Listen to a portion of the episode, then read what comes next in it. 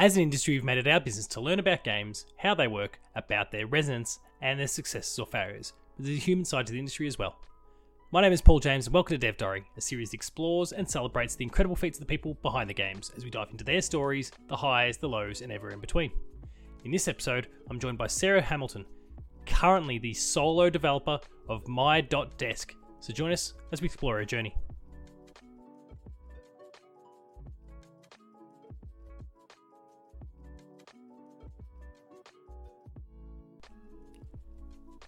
Hello, everyone, and welcome back to the first episode of Dev Diary for 2022. I'm really looking forward to sharing this episode with you. Sarah Hamilton was a fantastic guest, but I want to talk a little bit about Sarah and what I'm going for with this episode and ideas for this episode going forward. Sarah is a student.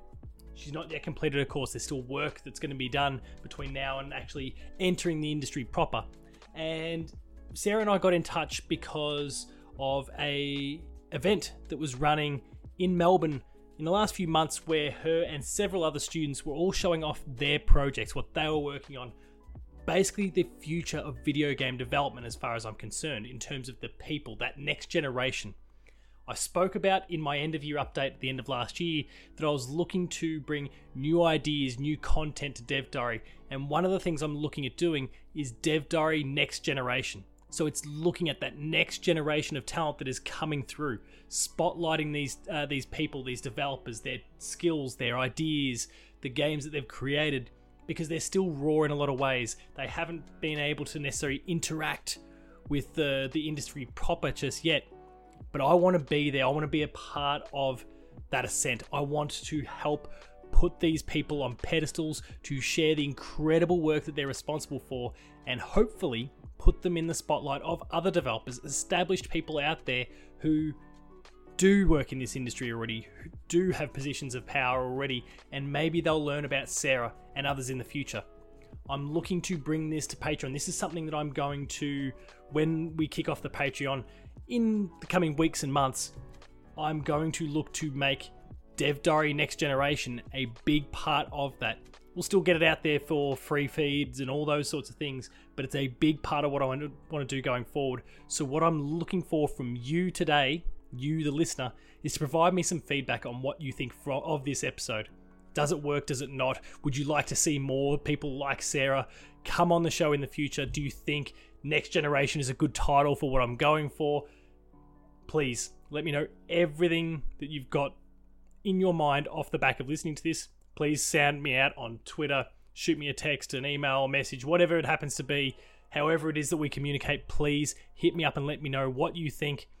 Otherwise, kick back and enjoy this first episode of 2022.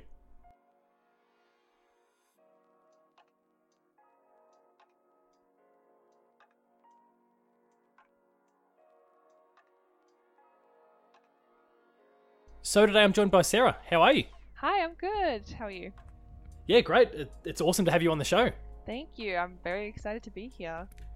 I'm glad to hear that. It's, I mean, it's. I guess this is one of the more unique, I guess, scenarios so far in terms of actually putting this together. We we got to chatting after you recently had uh, your your game My Desk at or my dot desk I should say at um, ACMI through through what they were doing there, the partnership with RMIT. It was a fantastic little opportunity that I know I personally took advantage of to get in and try out yours and a whole bunch of other games, and then put them up on the Player Two YouTube channel for people to see as well. You and the the whole crew that were there were doing some fantastic stuff, so it was it was really awesome to see, and we got to chatting off the back of it, and here you are. So thanks yeah. so much for coming aboard. No, thank you for playing through my dot desk. It was really cool to see your reaction to it. Um, it was very funny at moments too when you were realizing things, and I was like, "Yes, you got it." that was yeah. That I I now that I've gone and played everything, I've done everything for the videos and all that sort of thing. Obviously, that's that's about a month ago now, I guess, as of when we as of when we record this. But like on reflection, even like the that reaction that I had at the time, like that's uh, that I think that's the first time where I've been completely floored. uh, you know, the little things like recognizing that oh, hang on, that clock is my clock, yeah. and I mean those are things that we've seen in video games before. Like it's not an uncommon sort of idea that you might be running in real time or something like that. But I mean, I, I think I remember my first experiences of some of the Pokemon games, for example, back on the Game Boy when they first did that, and you know the day night cycles that come from it, and I was yeah. blown away by that. But um, it, it was it was that moment where everything started to come together, and I've, oh, and, and I started connecting all those dots. It was really quite revelatory, and Yeah. I, I'm glad that uh, you took some enjoyment from from that as I was discovering it on the video. Yeah, it, it's funny because like I I kind of thought since all the other games were like more traditionally like Yeah. gamed games, mine was more you know uh, more of a you could label it as like a tool. So um, seeing you like click around for things, I was like, yeah, that makes sense.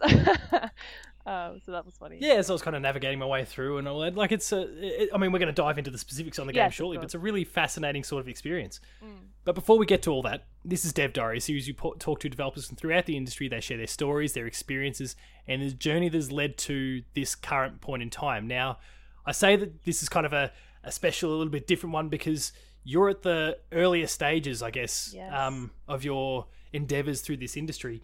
So, in terms of the experiences, they're, they're going to be quite different to some of those that we've had previously, but they're going to be no less fascinating to, to dive through. And I think I've had one um, uh, previously across 70 odd episodes up to this point. I've had one then current st- uh, like student Mm. um, actually come on the show in the past.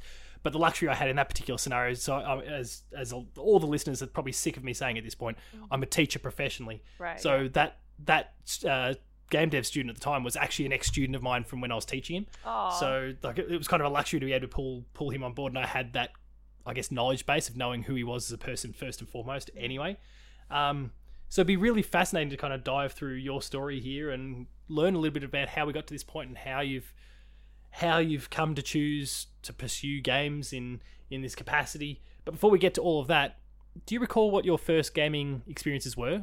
Even your first game was that you ever played? Oh my gosh, yes. So it was. It's a very. I love um, remembering this because it's it's so it's such like childhood pettiness, but Oh, it's okay. it's where like um my dad had bought me and my sister the first like Nintendo DS, and Nice. um I got a pink one and she got a blue one, and she got uh. Uh, Princess Peach, the the individual game uh, for Princess Peach. Oh, I yeah, yeah, the one. Yeah, and um, I saw Wasn't get it just called Super Princess Peach? Yes, that's right, Super Yeah. Princess Peach. And I was like, oh my god, she got Super Princess Peach. Wonder what I got.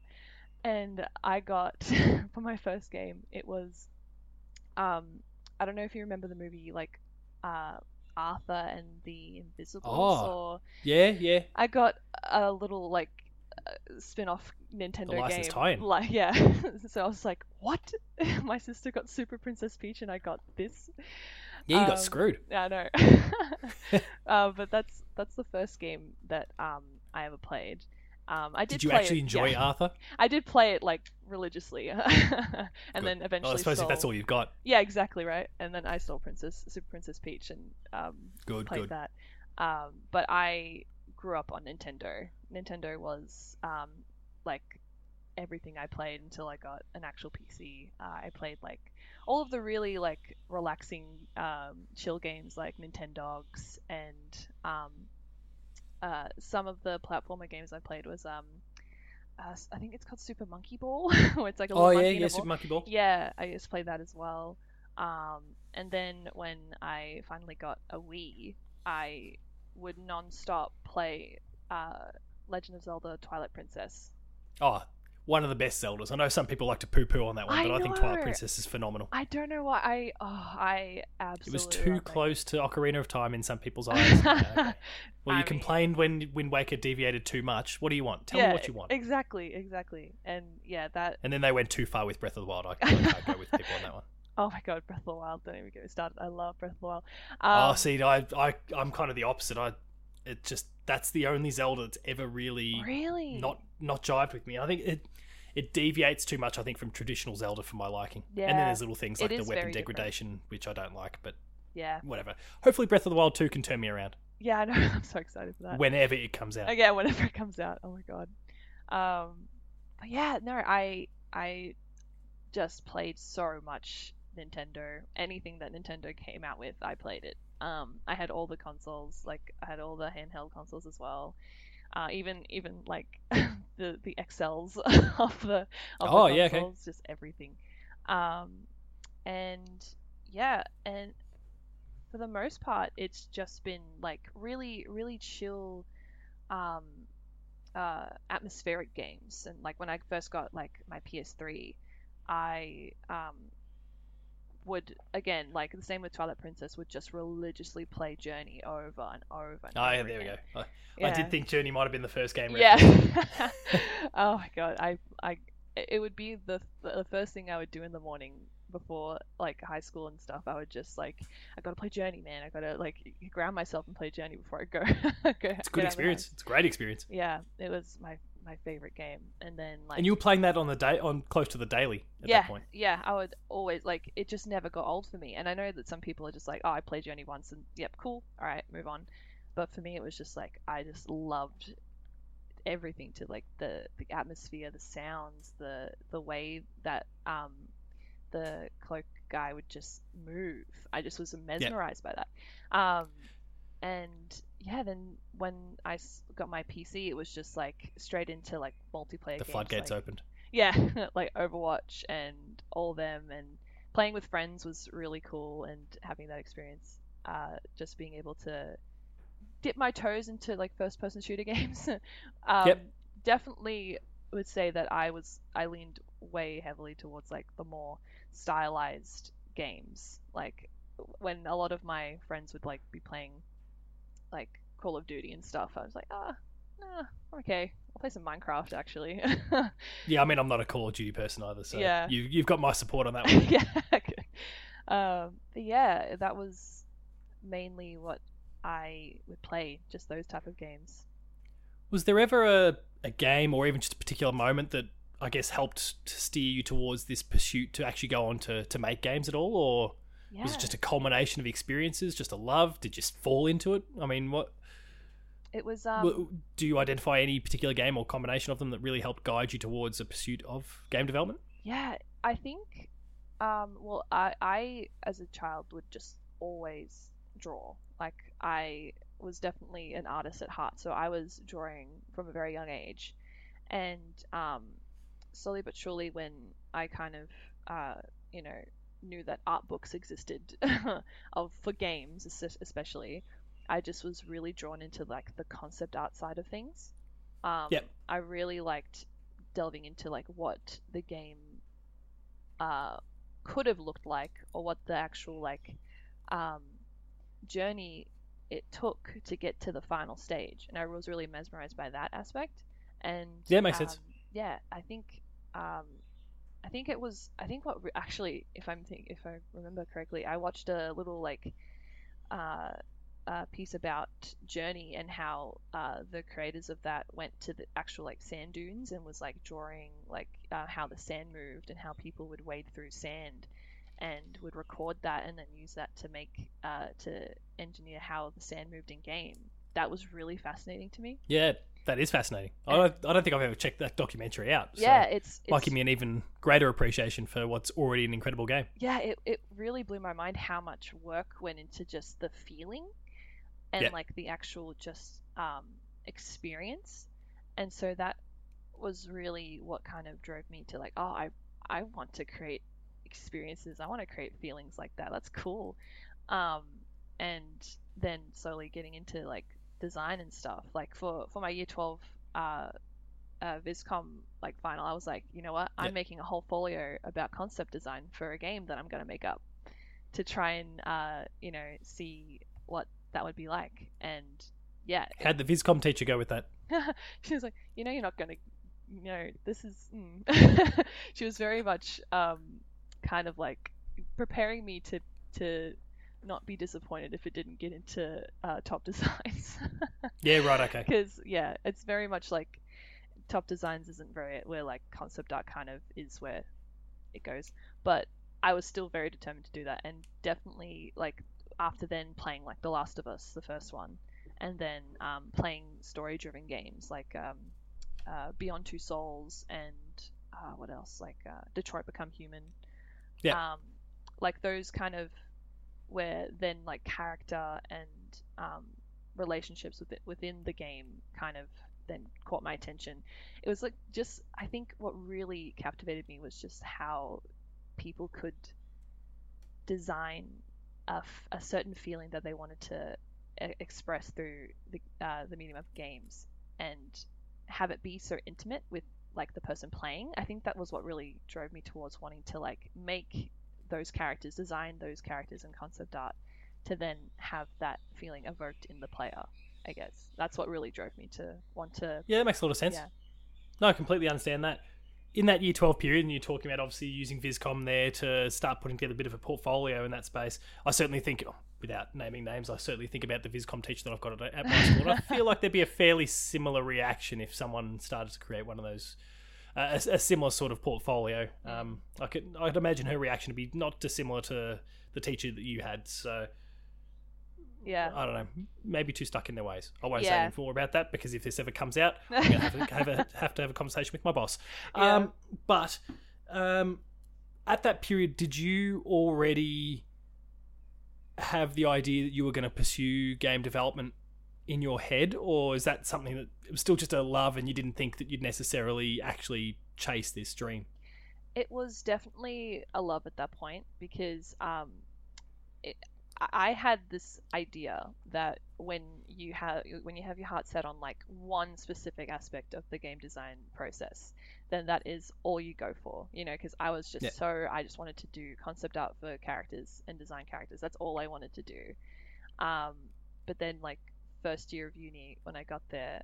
The first class, it, I think it was just like, now, you're probably all here because you think you can just pursue one aspect of game design.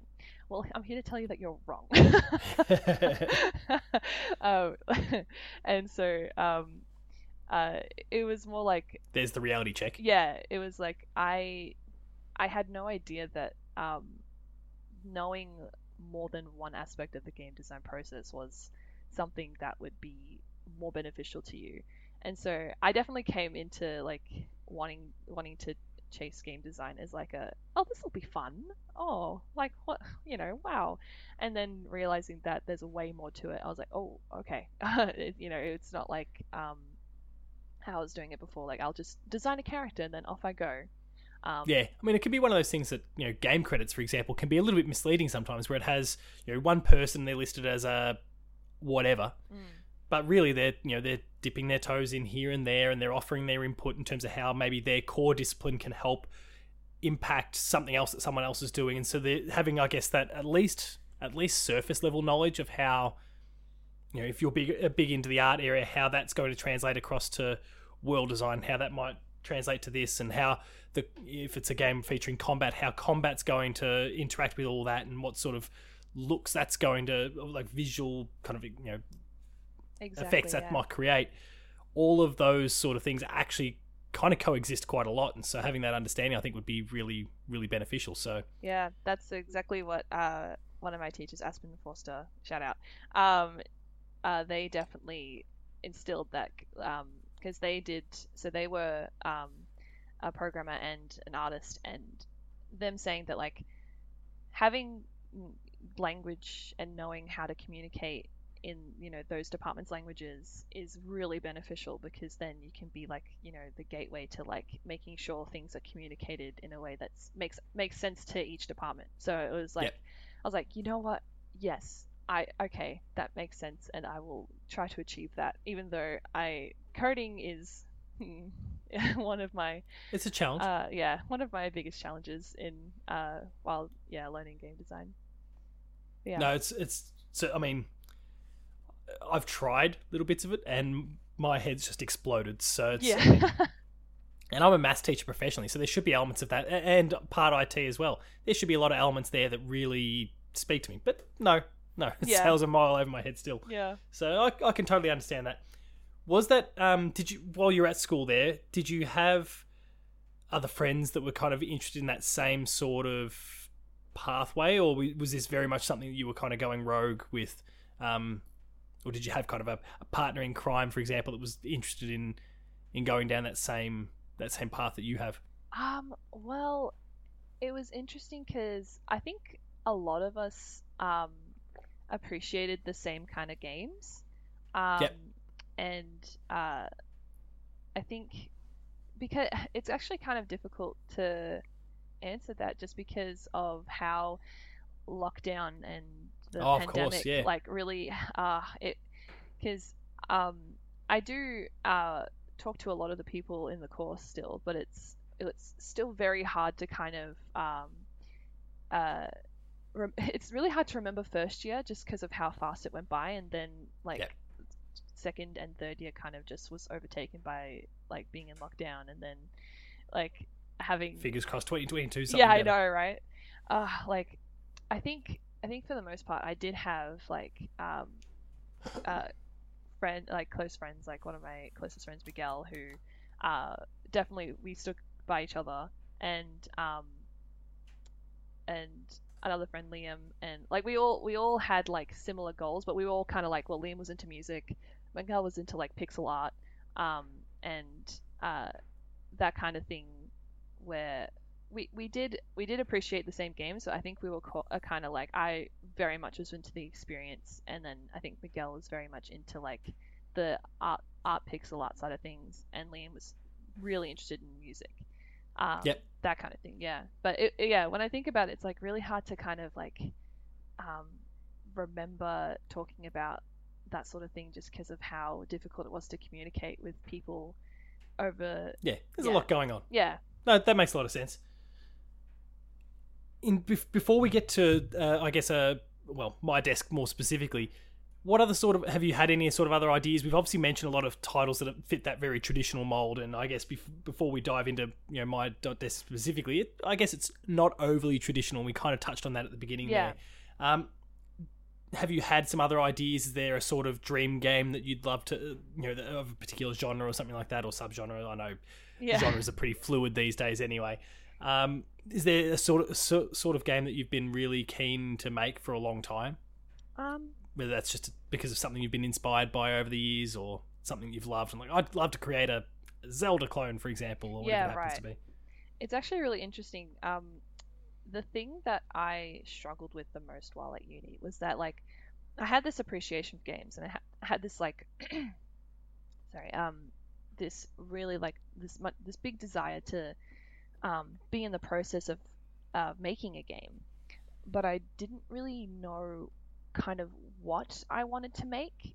Yep. Um, That makes sense. that was that was one of the biggest things that I had a big um, uh, uh, hurdle to get to because like I I really I like I love Nintendo. I love like all of the stuff that they create and I I love like other games like from Naughty Dog and stuff like that. But it was never I was always just like oh yeah th- that would be cool if it was someone else's idea. I'd love to like, you know, hop onto like someone else's idea and help out Yep. with that. That'd be fun. And then but thinking of something that I wanted to make was hard. Um, Yep.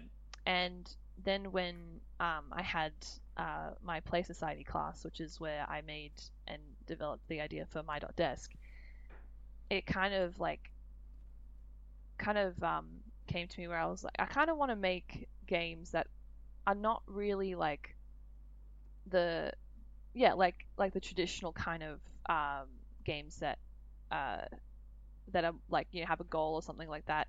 Like I think Olivia Haynes, I recently um, discovered her through TikTok, her, her uh, big TikTok that blew up, and it described the feeling that I've been trying to word together perfectly. It was just like um, making games. Uh, like I think it was like the feminine urge to make games that are just like experiences instead of like mainstream or something like that, something along those Yes. lines. Yeah. And that's that's pretty much like exactly what I'm kind of wanting to do. I'm wanting to make games that like um, help me with um, things like my dot desk Real does. world things.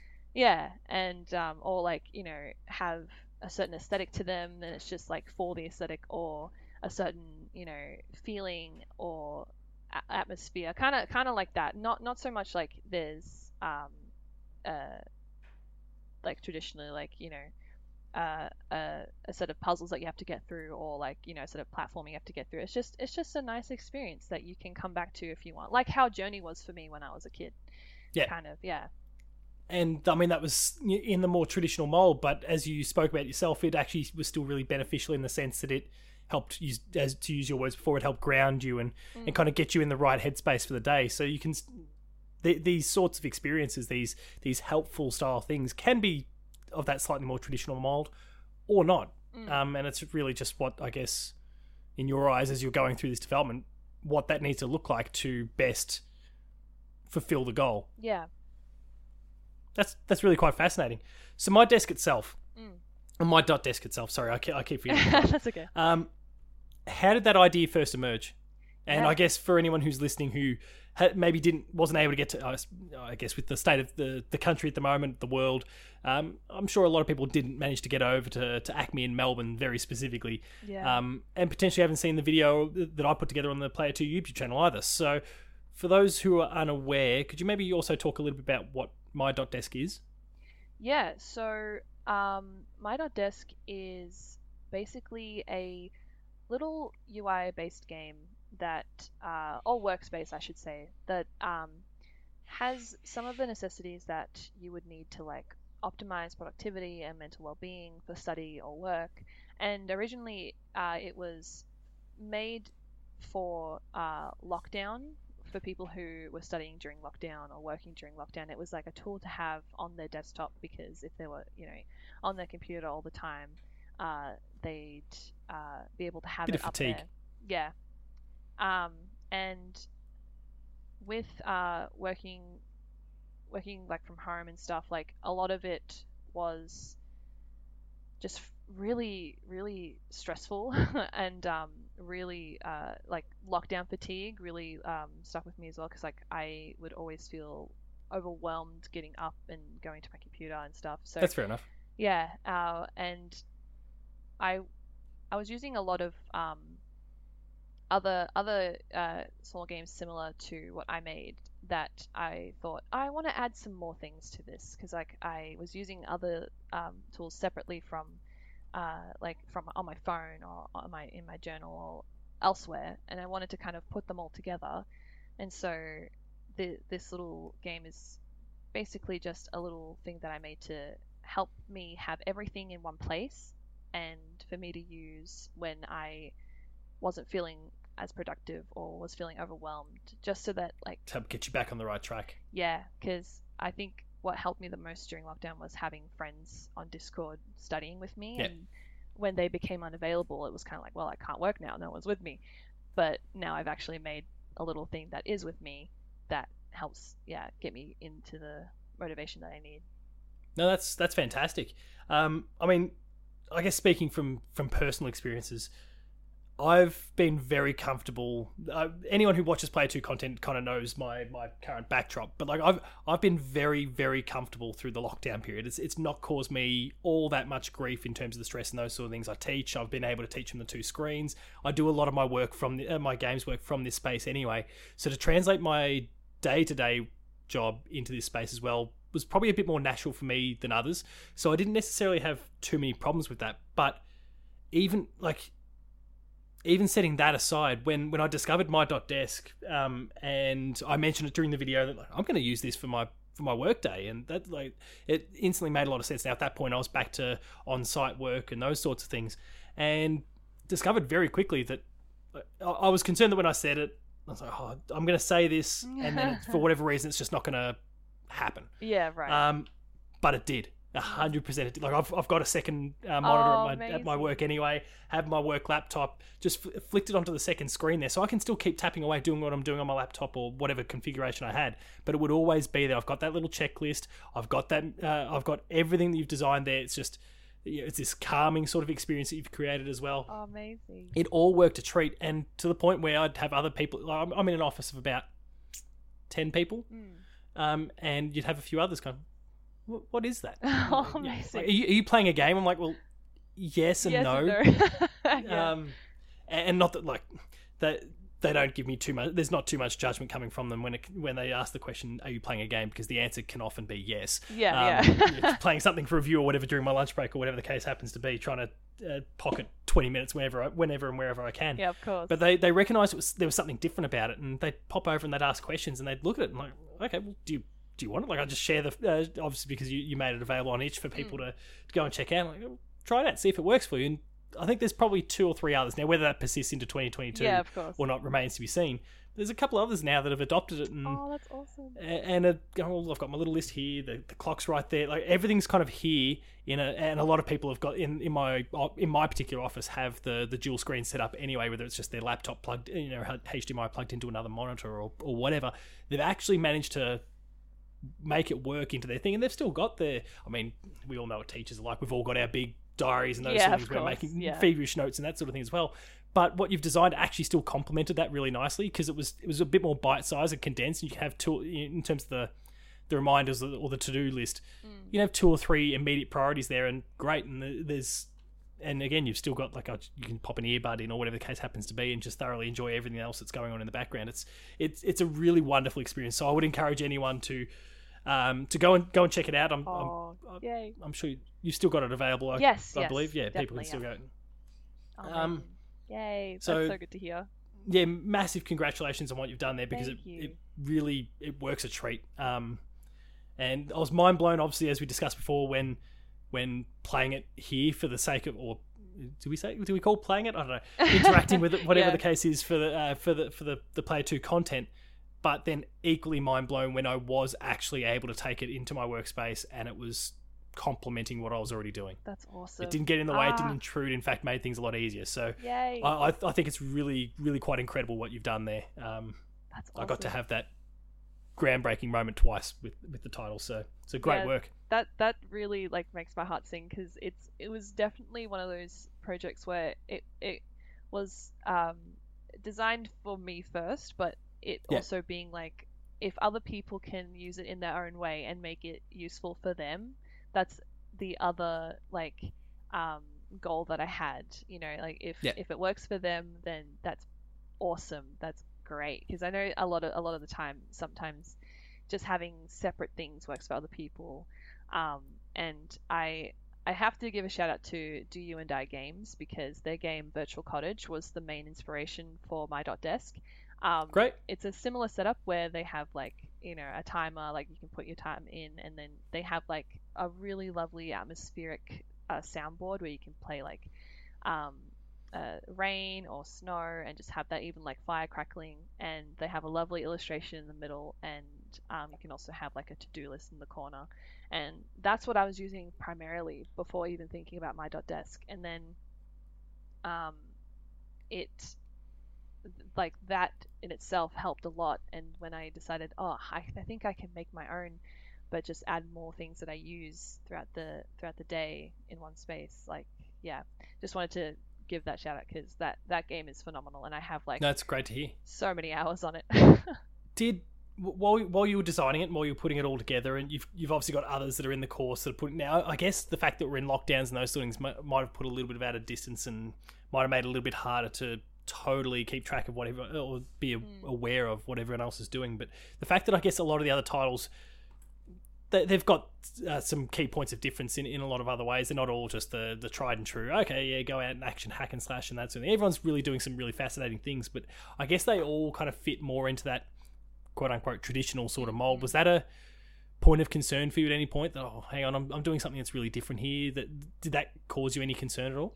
it was interesting because um, with uh, the games that were shown at ACMI, uh, apart from mine, they were all from another uh, class called GDS6, Okay, uh, Game Design Studio 6. Um, mine was from another uh, uh, class called uh, Play Society. So I had made a GDS6 game. Uh, it just uh, didn't didn't go as planned. So Right. um, that's game development for you. yeah, exactly. So when um, I had the opportunity to submit this game, like my desk, even though it wasn't from uh, uh, the GS6 class, I just went for it. So that's that's the primary reason why it's so different, because uh, for Play Society, the assignments were to um, ha- design something that uh, had a research element into it, uh, that uh, a research element that would uh, accompany a design with. So I decided I wanted to research UI design or user interface design, uh, which then came about the idea for my dot desk um, because uh, I had I was kind of like struggling to kind of figure out what I wanted to do for the class, and a lot of people were doing like concept art and all that stuff, and I, I was just like, ah, but uh, I want to do something that I haven't done before, and I had dabbled in Unity UI a few times, but thought, okay, well, no one really talks about UI. I guess I'll research that, and then, um, then coming up with the idea of like how uh, Virtual Cottage is mainly UI based in terms of how it's used, I could then one have something that will help me throughout the rest of the semester, and to also put my research into use and actually showcase it as uh, something you can interact with. So That's really cool. yeah, that's yeah, that was what was the main difference um, when showcasing it at ACMI. Yeah.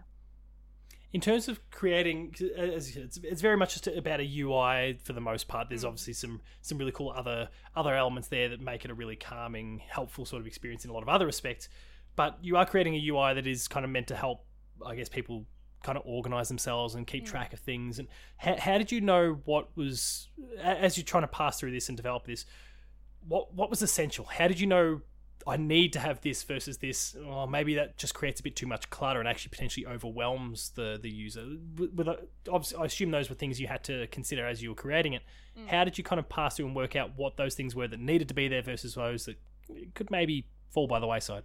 Yeah, so I I definitely, as all devs do, just have a bunch of ideas, and um, and I did have I did have a lot of um, experimentations with like the actual layout, because I did want Yeah. to have a lot of uh, like interactive interactivity with the UI, um, like uh, and I still plan on trying to develop it into like a way that's not too distracting, where like you know pop-ups would come up saying like you know, this is your reminder to drink some water. This is your reminder to get up and move, or you know, stuff like that. Um, and so, having having all those kind of ideas, uh, obviously had to scope down to just making sure that one, you could you could just have the illustration of the room there with the time, having you know, and having the icons at the bottom to represent what you can interact with be simplistic enough in terms of its, um, you know, uh, sim- uh, symbol to Yeah. tell the uh, player that like this is what this means, this is what that means, um, so that when you're not wanting to have to look at anything, you can still enjoy an illustration that's on your PC, so it's not too distracting. Yeah, with you. Um, and then uh, for when it, everything is up, I want it to be as simple as possible so that uh, it kind of all meshed well in its aesthetic, where it's like really minimalistic and uh, uh, cel shaded or like uh, flat colors, um, and yeah, just wanting it wanting it to be um, symmetrical and just like nice to look at is what I kind of And it is. to. Yeah, It absolutely is. yeah. So definitely. Again, because I had others, if I talk about that work experience again, some people are like, oh, you change your wallpaper. I'm like, you're far too observant about my wallpapers in the past, but no, this is not a wallpaper. Oh, you kick your kids and uh, kids and wife off your wallpaper? No, no, I didn't. no. They're still there. yeah, it it was definitely like that's like I just wanted something. It was more also like for me just like I want something pretty to look at while I work. and But it's the- still, as you said, minimalist. It's it's subtle. It's not Yeah. blasting like blasting the senses. So you can kind of do one thing, and it might be there in the peripheries, but it's not commanding your attention in a way. It's Yeah. it's great like that. Yeah. Despite exactly. you know some vibrant yellows and those sort of things, which you typically think might really draw someone's attention, but Mm. just enough. Yeah, just enough. Yeah, that's that's exactly like I think at the time it was the colors that really just I, I just wanted like something bright in Yeah. uh, to to have um, open just because I feel like uh, being in inside all the time, you know, a lot of it is like for me especially I just wanted like this bright pop of color um, to to have there. The kind of I don't know the the bright yellow really lifted my mood every time I opened it. That was Yeah. that was um, for me anyway. Uh, No, I'd agree. Yeah, amazing. Um, but yeah, it it definitely was uh, aimed to kind of just make sure that it wasn't too overwhelming, but it was also a way that you can have something aesthetic on your uh, PC that brightened your mood, or like you know made like had you had like that little character, the little uh, pup that you know you have this little puppy working really hard and you, you see you see them working you see them on their computer so you have to work hard as well uh, that was also a thing that i really wanted to emphasize in the design was like having a aesthetic desk and study buddy there working on it along with you. So like the computer that's empty is meant to represent like your space and stuff like that. Yep. Um, so yeah, it it was it was difficult because when like with semester uh, drawing in and like the time frame of the project kind of uh, closing in, I had to really scope down. So the UI isn't as interactive or interesting to like actually interact with as much as I wanted it to be for the final assignment. But I think I definitely got across what I really wanted to um, get with the aesthetic of it all. Uh, and yeah, that's those the things that I want wasn't able to add are definitely things I want to add um, this year. So, what are some of those things that fell by the wayside that you might be looking to add back in? Yeah, so I really want to add more study buddies. So um, I was intentionally, I was originally having uh, three, three rooms. Yeah. And, yeah, and um, that was just, uh, no way I could do three rooms in that the time I had. So pulled it down to one. But what was going to happen was um, you could there was a, there would be a start menu where you could choose which room you would want to study in or work in, and so you'd have that corresponding study buddy to work with. So I'm thinking the next character will be like a black cat, and her room will be uh, a slightly different aesthetic to that of the puppies one. And Yeah. that way, people have more of a choice at what kind of aesthetic they would want to work in or want to have on open on their desktop. Yeah, the Um, vibrant yellow might be too much for some, Yeah, but- right. Yeah. Perfect for others. So Yeah. that makes a lot of sense. Speak to different people. Yeah. Um, and I also want to add like more kind of things that I use daily. Like I love a habit tracker.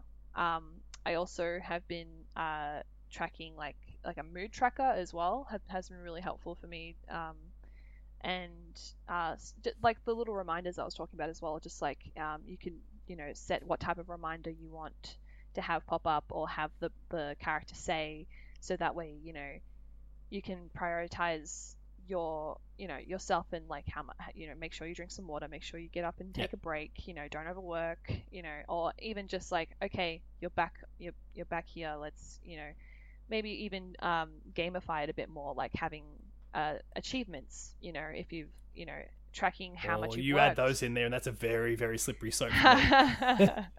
All right, because uh, Virtual Cottage has uh, Steam uh, achievements where you know, however long you work, you get a certain like a certain um, icon.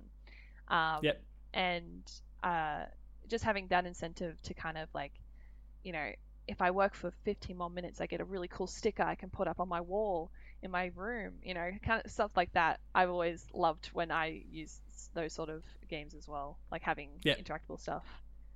Like Which would that. be, I, I guess, it, you know, that sort of idea is there's a, there's a tricky balance that you need to walk there because obviously, like in some respects, some people that extra 15 minutes can potentially be detrimental for someone if they've if they've gone an entire day and it's it's been a rough one and that sort of thing and then all of a sudden this thing that's kind of there to help them out is saying could you push on for 15 oh, more of minutes. Like, no, it, it would So- so definitely. there's, yeah, there's a tricky be- balancing act i'd imagine you have to navigate Yeah, it, it's they're all ideas at this point. I do Yeah. intend to kind of like I for what I did add, I did a uh, research on to like what the actual benefits were, because with like a gratitude journal, a lot of people at ACMI were like, "Oh, gratitude journal, okay, all right," and there are actual studies that show that like, uh, just writing three things you're grateful for every day improves how you uh, how you think about the day or how you think about Yep. um, what you go through during life, like just a little bit better.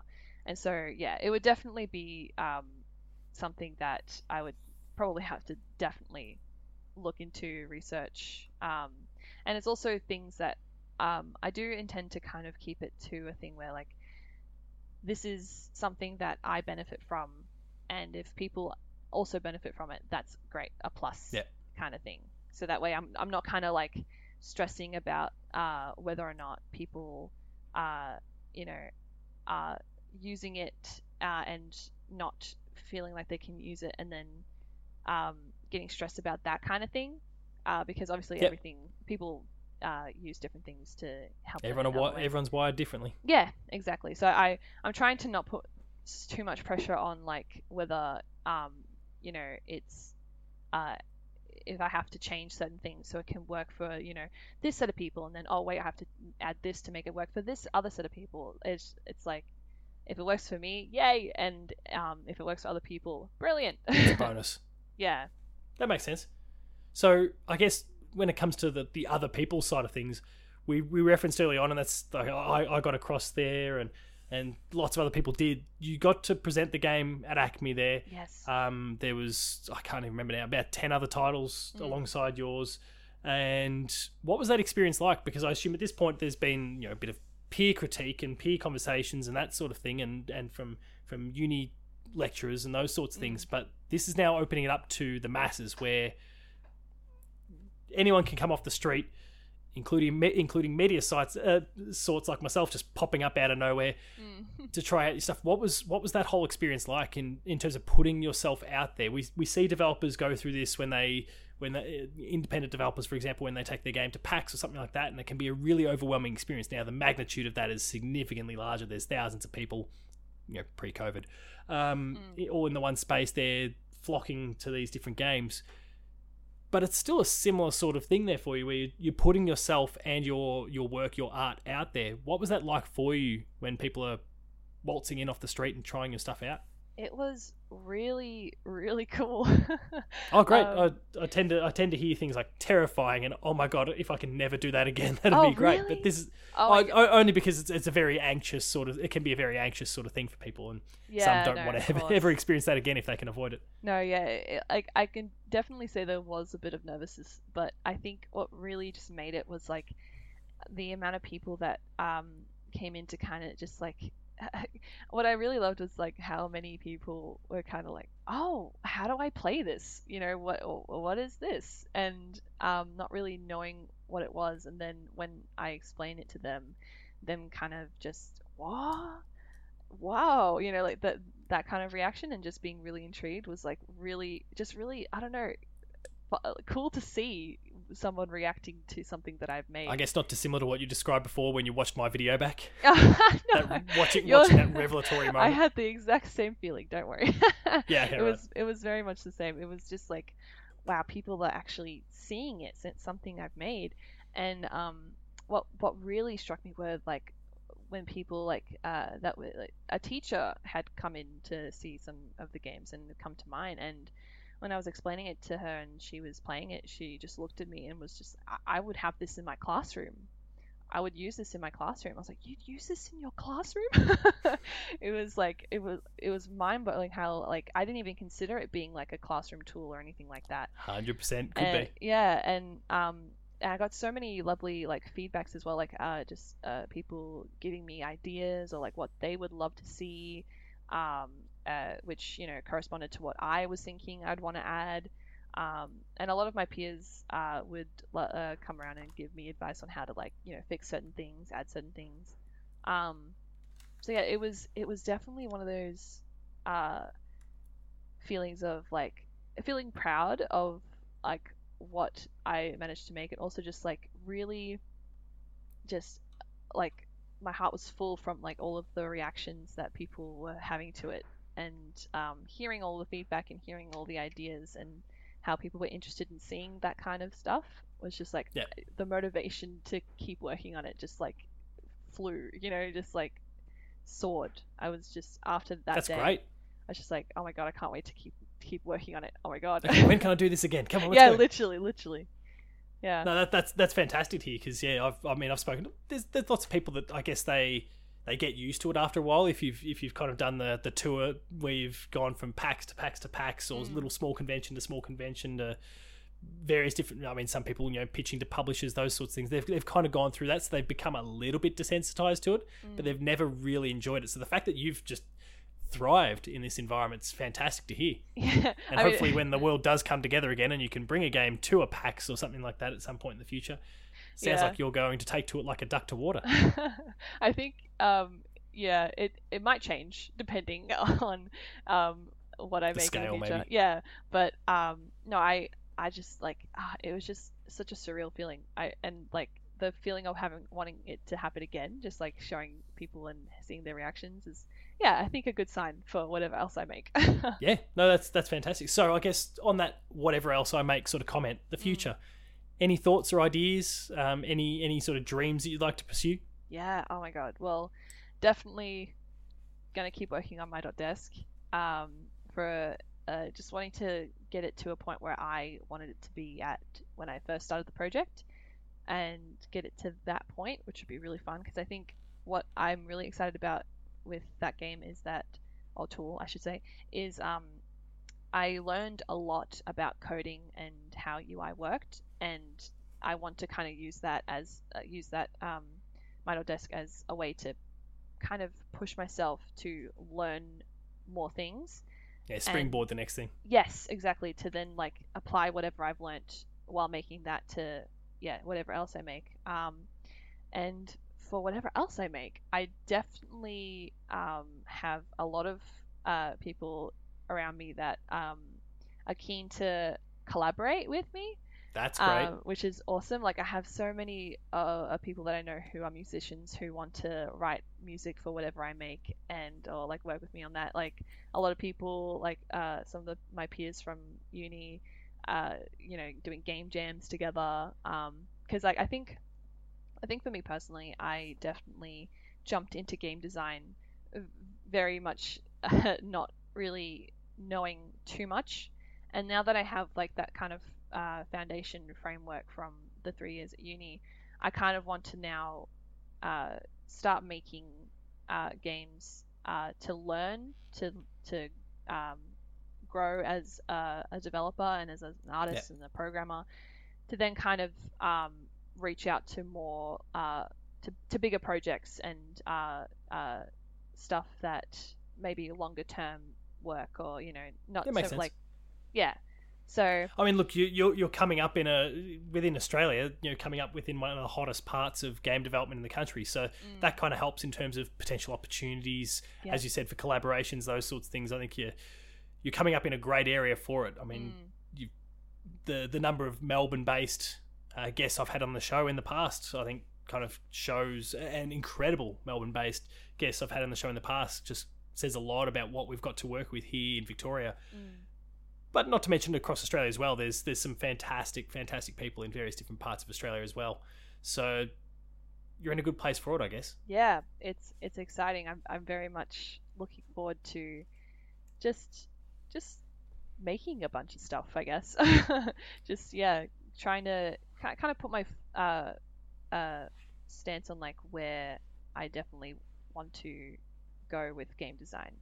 It's still it's still very much like uh, I don't know enough yet. Oh, I'm still unexperienced. Uh, um, oh, but I think everyone, regardless yeah. of how many years you've been in, I think everyone goes through that experience yeah. a lot of the time, unless you're the the Kojimas of the world that probably feel pretty good about themselves most of the time. Yeah, true. Um, not many people, I think, can ever sit back and go, "Yeah, I've got everything. There's yeah, nothing else true. I can learn." Yeah, but so very that, excited. That's fine. Yeah. In terms of, I guess, uh, and I and I reference the the talent that we've already got here in the state and the country. Mm given the nature of the last two years, some uh, I guess there might have been potential opportunities baked into the course or whatever to be able to network a little bit with some of those who are already established.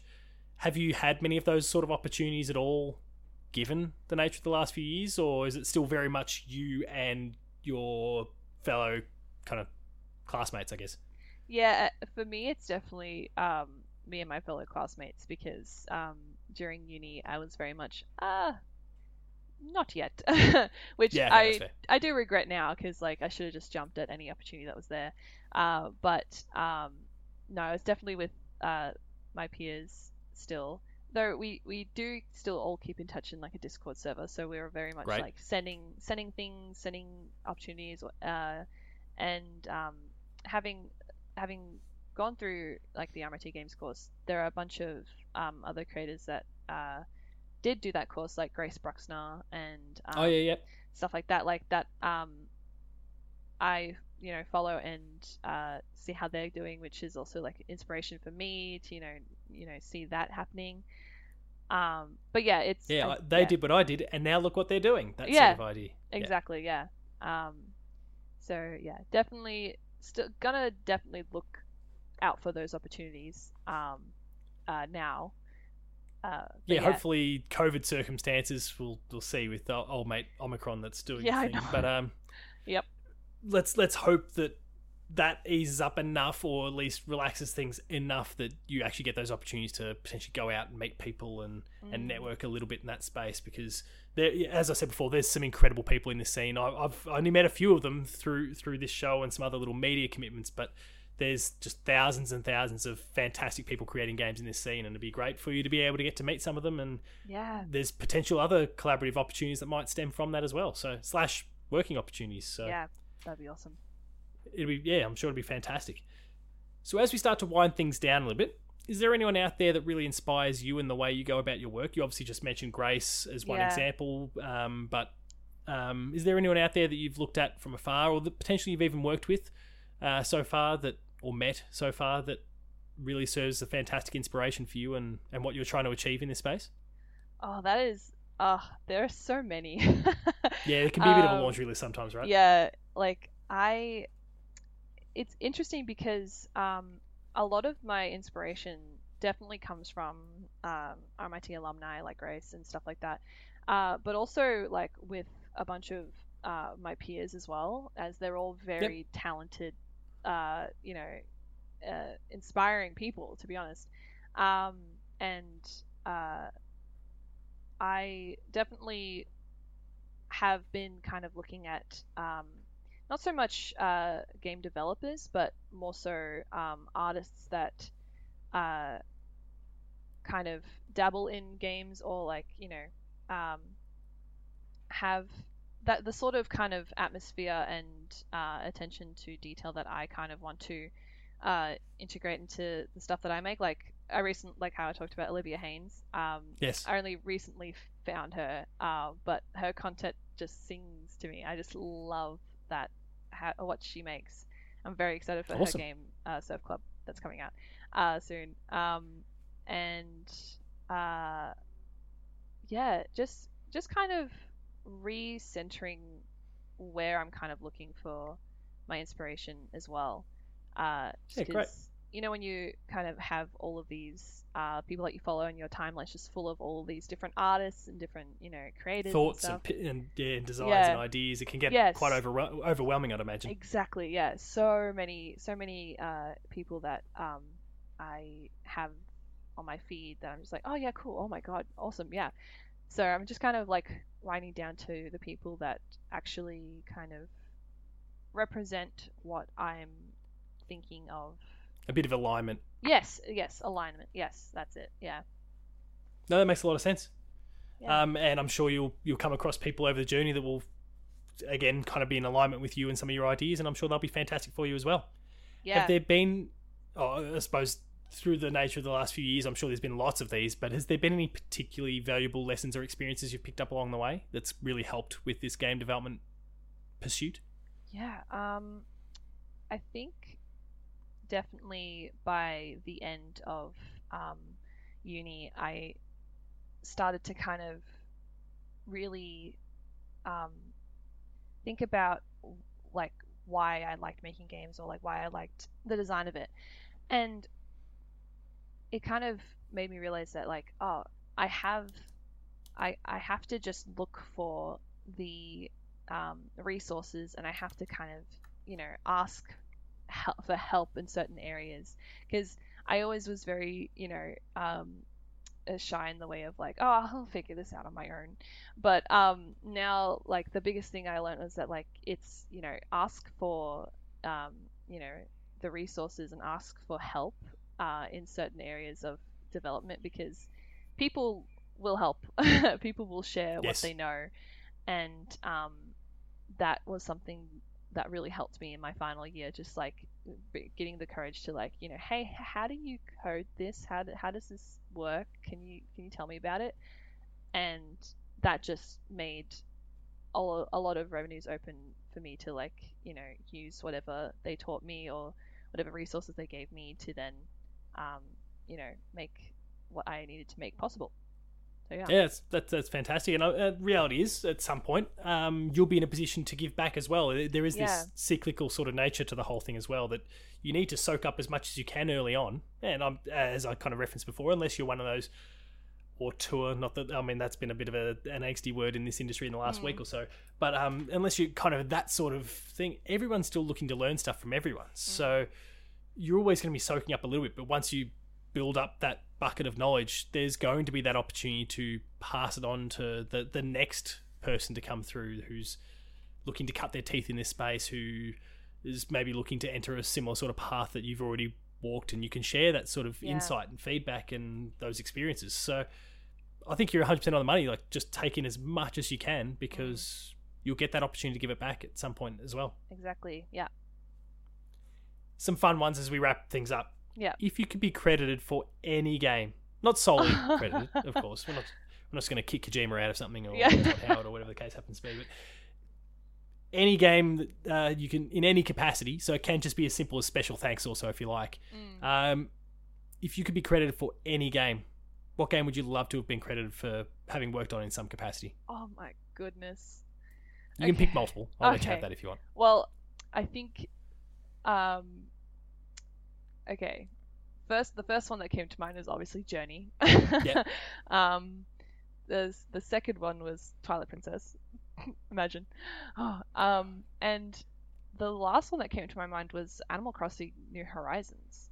Oh yeah, okay. Uh which is which is interesting. I've been playing that a lot lately. Um But I'd imagine that'd be really good for the. I mean, I, I played New Horizons quite a lot last year and eventually fell off. But yeah. um, but it was good for the soul in that time, especially everything that was going on. Yeah, exactly. There's a Yeah. through line here.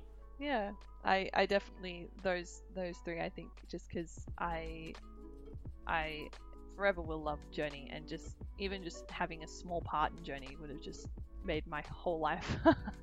um, and then also always just yeah yeah hold on to that one. yeah, and Twilight Princess obviously because it's just ah, it's just such a good game. Ah, Yes, no, Yeah. hundred percent. It's it's amazing. Far better than people give it credit for. and Similar-ish sort of question. Mm. If you could go back and re, so you could strike this game from your memory and get to replay it, what game would you pick? I feel like it's going to be Journey. I could be wrong. okay, I'll I'll stay away from Journey because it's obviously No, no, gonna feel be- free. Like if that's the game, that's the game. I'm not gonna. There's no. Ah, You can't use, especially Journey. I think I think a few people have answered with that question. Uh, sorry, Yeah. with uh, with that response in the past. So mm. You wouldn't be alone. There's no issues there. Oh, actually, I think, I think for me that would be, um, I think that would be, oh, I had Breath of the Wild come up, Oh yeah, and that's come love, up before too. yeah, I'd love to just r- never have played that again and just start from scratch. Walk so onto the good. plateau for the first Yeah. time and all those sorts of things. Oh my god, um, Who knows? You we, we, you might get to relive things that exact same sort of way again, presumably this year. We'll see what yeah, happens. Yeah, true, true. I think, yeah, I think Breath of the Wild. Yeah, I'd love to just wipe my memory of that and play that again. No, that's fair. be- A- a- As I mentioned before, not not my favorite Zelda. Um, yeah, fair. a few little design choices, but I totally understand why it it clicks with so many people. It didn't for me, but I totally understand why it, it works with so many other people. Mm. And I'll just continue to be wrong about the game, I presume. Um, so, Sarah, thank you so much for, for coming on the show and sharing this journey so far. Who knows, we might be chatting again in a few years as as that journey is kind of developed a little bit further. yeah. But until then, if people want to learn more about what you're up to, to go and find my.desk, where should people go to keep up with you and what you're up to? Yeah, so um, I have Twitter. So uh, my handle is uh, says uh, underscore you with two U's. It, it's a bit uh, hard to. Why Word. UU, wasn't it? Yeah, yeah. Yeah. Uh, Y U U. Um, so yeah, definitely Twitter is where I'll be posting a lot of my stuff, and I'm thinking of making like uh, a separate Twitter for my desk to just share updates specifically on its own um, page. Uh, yeah, that's the main hub of where everything is, and I also have a link tree that's um, in my bio on, um, Insta- uh, sorry, Twitter. Uh, that has Yeah. all of my other stuff like my art station or Instagram to check up on my art stuff. But yeah, So go check all that out. Sarah's doing some fantastic. If I just inject my own thing here, kind of sp- Sarah's doing some incredible, some incredible work, and um, who knows what's what's ahead. But uh, I'm feeling really good about where you're going. Just looking looking at as an outsider at this current point, uh, my dot desk is still one of the most revelatory experiences I've had in in kind of this game space from all the last year. So you're doing some incredible things, and I wish nothing but the best going forward. Thank you so much. Thank you for having me on Dev Diaries. It's been a pleasure. No, thank you for coming on the show. Um, and listeners, as always, thank you very much for listening. I'll see you next time.